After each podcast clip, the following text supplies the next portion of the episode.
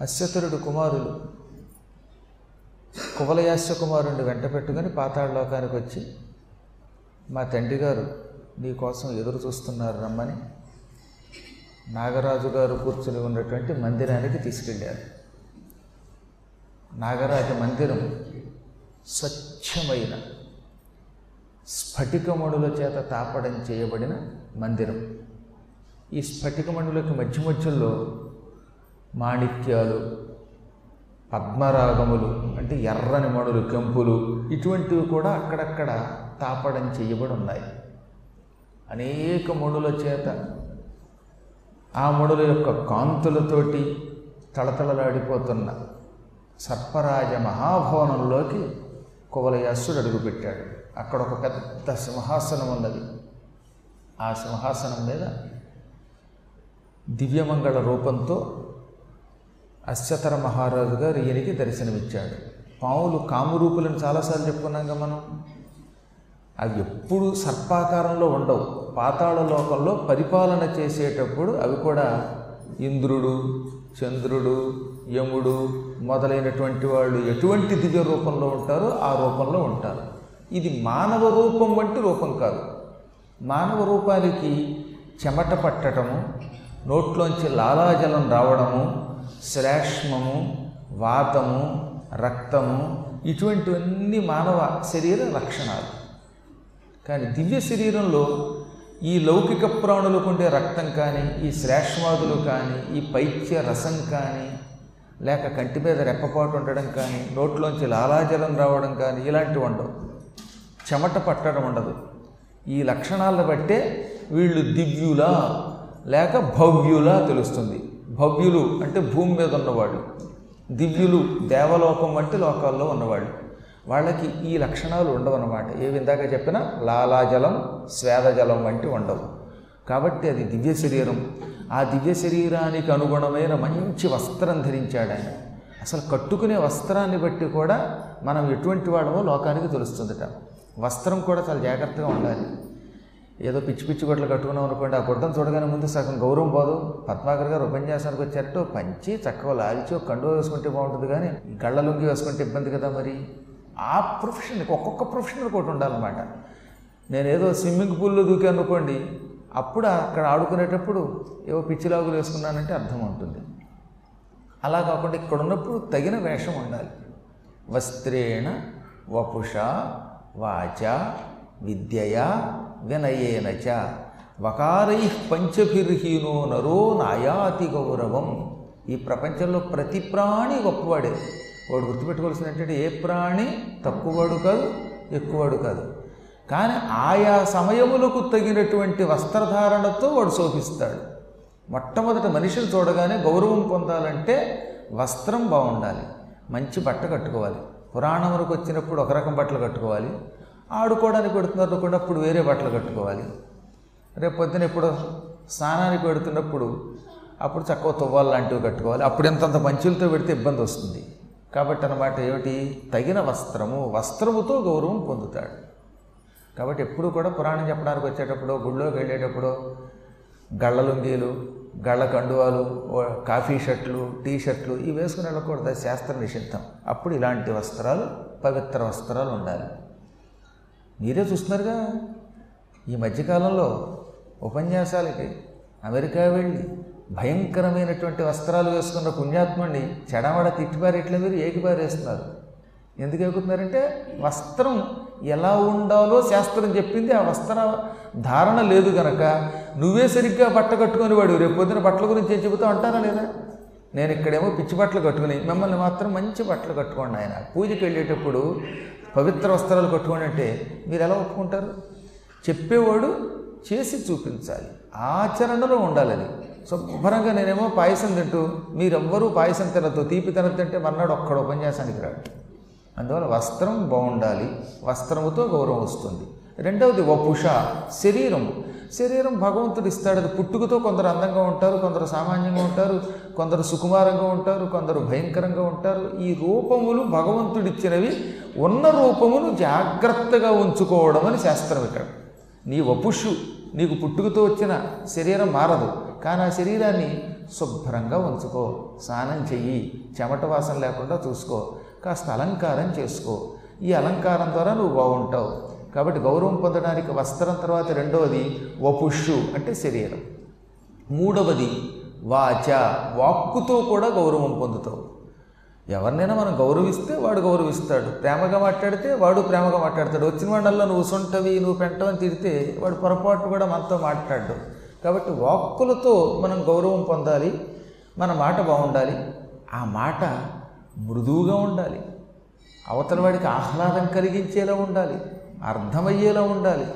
కాబట్టే ఒక్కొక్కడు మాట్లాడితే ఎక్కువ జనం వస్తారు. ఒక్కొక్కడు మాట్లాడితే పారిపోవడానికి గల కారణం వాక్కులో తేడా కాబట్టి వాక్ ఎప్పుడు బాగుండాలి. ఎప్పుడు చూసినా పోరాడదాం. పోరాడదాం అంటే ఎవరితో పోరాడుతూ పిచ్చా? అస్తమానం తగాదా పడకూడదు. వాక్కు కఠినంగా కాకుండా మృదువుగా ఉంటే ఎవడైనా లొంగిపోతాడు గుర్తుపెట్టుకోండి. ప్రియవాక్య ప్రధానైన సర్వే తుష్యంతి జంతవ. తస్మాత్ తథైవ కర్తవ్యం. వచనే కాదరిద్రత. ప్రేమగా మాట్లాడితే సకల ప్రాణులు మన వశం అవుతాయి. కాబట్టి అదే మన కర్తవ్యం. వాక్కుకి దారిద్ర్యం ఉండకూడదు. డబ్బు ఇవ్వడానికి దారిద్ర్యం ఉండొచ్చు. డొనేషన్ ఇవ్వలేకపోవచ్చు నువ్వు. కానీ మాట మాత్రం భగవంతుడు ఇచ్చాడు గనక మోగవాడివి కాదు గనక ప్రేమగా మాట్లాడి జనాన్ని వశం చేసుకో. వాక్కుతో గౌరవం వస్తుంది. ఆ తర్వాత ఏమిటి? విద్య. వాక్ ఎంత బాగున్నా పాండిత్యం కూడా ఉండాలి. ఒక వ్యక్తి మాట్లాడుతూ ఉంటే ఇతనికి చదువు వచ్చా లేదా అని మనకు అర్థమైపోతుందట నాలుగు మాటల్ని బట్టి వీడికి చదువుకున్నాడు వీడు చదువుకోలేదని తెలుస్తుంది. విద్య ఎక్కువగా ఉంటే వాడికి ఎప్పుడూ గౌరవం వస్తుంది. కాబట్టి నాలుగవది గౌరవం పొందడానికి విద్య అనే వస్తువు. ఈ తర్వాత చివరి వకారం ఏమిటి? వినయం. ఎన్నున్నా వినయం లేకపోతే ఉపయోగం వినయం అంటే కేవలం కనిపించిన ఇలా దండం పెట్టడం కష్టమా నయం అంటే నీతి. వినయం అంటే చక్కని నీతి. శాస్త్రములలో చెప్పిన ఆచారం కూడా ఉండాలి నీతి ఉండాలి. మనిషి దగ్గర నీతి తప్పితే ఆ మనిషిని మనం గౌరవించలేం పొరపాటును కూడా. చెప్పులు ఎత్తుకుపోయేవాళ్ళం చెయ్యరాని పనులు చేసేవాళ్ళం మనం గౌరవిస్తామా? ప్రతి ప్రాణిని అహంకారంతో ధిక్కరించేవాడిని మనం గౌరవించలేం. బాబు వీడికి చాలా అహంకారం అండి వీడి దగ్గరికి రానివ్వకూడదు అనుకుంటున్నాం కదా. కాబట్టి మనిషికి వినయం కూడా అవసరం. ఇవన్నీ వా అనే అక్షరంతో ప్రారంభమవుతాయి. అందుకే వాటికి పంచవకారములని పేరు. వస్త్రేణ. వపుష వాచ విద్యయా వినయేన చ వకారై పంచభిర్హీన నర నాయాతి గౌరవం. ఈ ఐదు వకారములు లేనివాడు గౌరవం పొందడు. కనీసం కొన్నైనా ఉండాలి అన్నీ ఉంటే వాడు సంపూర్ణమైన కీర్తి పొందుతాడు. అందువల్ల నాగరాజు లోకానికి చెప్పడానికి చక్కని అంబరములతో శోభిల్లబడ్డాట. దివ్యమాల్యాంబరణాభరణ శోభితుడును దివ్యమైన దేవతలు ధరించేటటువంటి పవిత్రమైన అంబర వస్త్రం ధరించాడు. మాల్య దండలు కూడా. దండలు కూడా మరీ ఇంతంతంతంత మాలలు వేయటము అవేమో గుచ్చుకుపోయే దండలు ఉండకూడదు. చక్కగా ఎంత సుఖం ఇలాంటి మల్లెపూలు క్లుప్తంగా ఉండేవో గుచ్చుకోకుండా ఉండేవో ఇటువంటి దండలు వేస్తే కనీసం ఒక్క సెకనైనా వెళ్ళ ఉంచుకుంటాడు.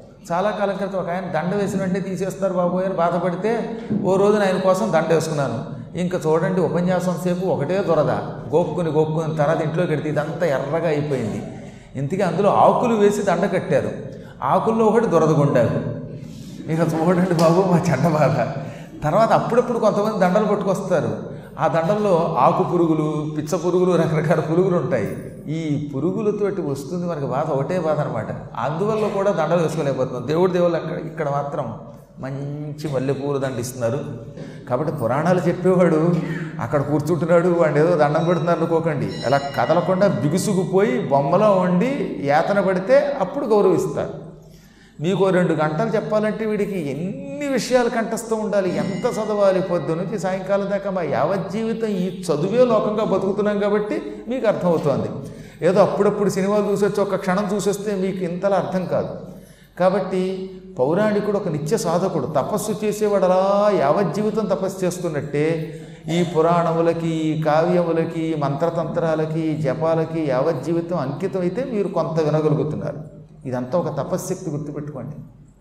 ఇది నేను కాదు పౌరాణికుడు ఎవడైనా చేసే పని అది అలా చేస్తే అప్పుడు మీకు అది అర్థం అవుతుంది అంటే మీకోసం తన జీవితాన్ని కేవలం తపస్సుతో గడుపుతున్నటువంటి వాడు వీడు మీరు చూస్తున్నారు కదా నలభై ఐదు రోజులు ఒంటరిగా కుటుంబంతో సంబంధం ఉండదు ఈ పౌరాణికులకి.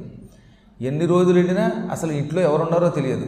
బయట ప్రపంచంతో సంబంధం ఉండదు. కేవలం ఆ మందిరంలో కూర్చుని అలా చదువుకుంటూ ఏదో వేళకి పుణ్యాత్ములు ఎవరైనా అంత పెడితే తింటూ ఆ పెట్టేటప్పుడు కూడా ఒక్కొక్క ఊళ్ళో ఒక్కొక్కటి పెడతారు ఓ చోట కొబ్బరికాయ పెడతారు. అక్కడికి దగ్గు. ఓ చోట వాళ్ళకి ఇష్టమైంది వాళ్ళు పెడతారు. ఏం పెట్టినా అవేం విసుక్కోకుండా తినాలి.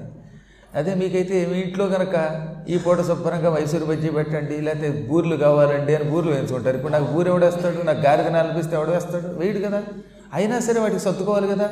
ఇన్ని జాగ్రత్తలు తీసుకోవాలి. అవన్నీ దృష్టిలో పెట్టుకుని మనిషి యావత్ జీవితం ఒక తపస్సుతో గడపాలి. అటువంటి తపస్యాలి గనక సరియైన మాల వేసుకున్నాడు. పవిత్రమైన మాల వేసుకున్నాడు. వస్త్రం వేసుకున్నాడు. ఆభరణాలు వేసుకున్నాడు.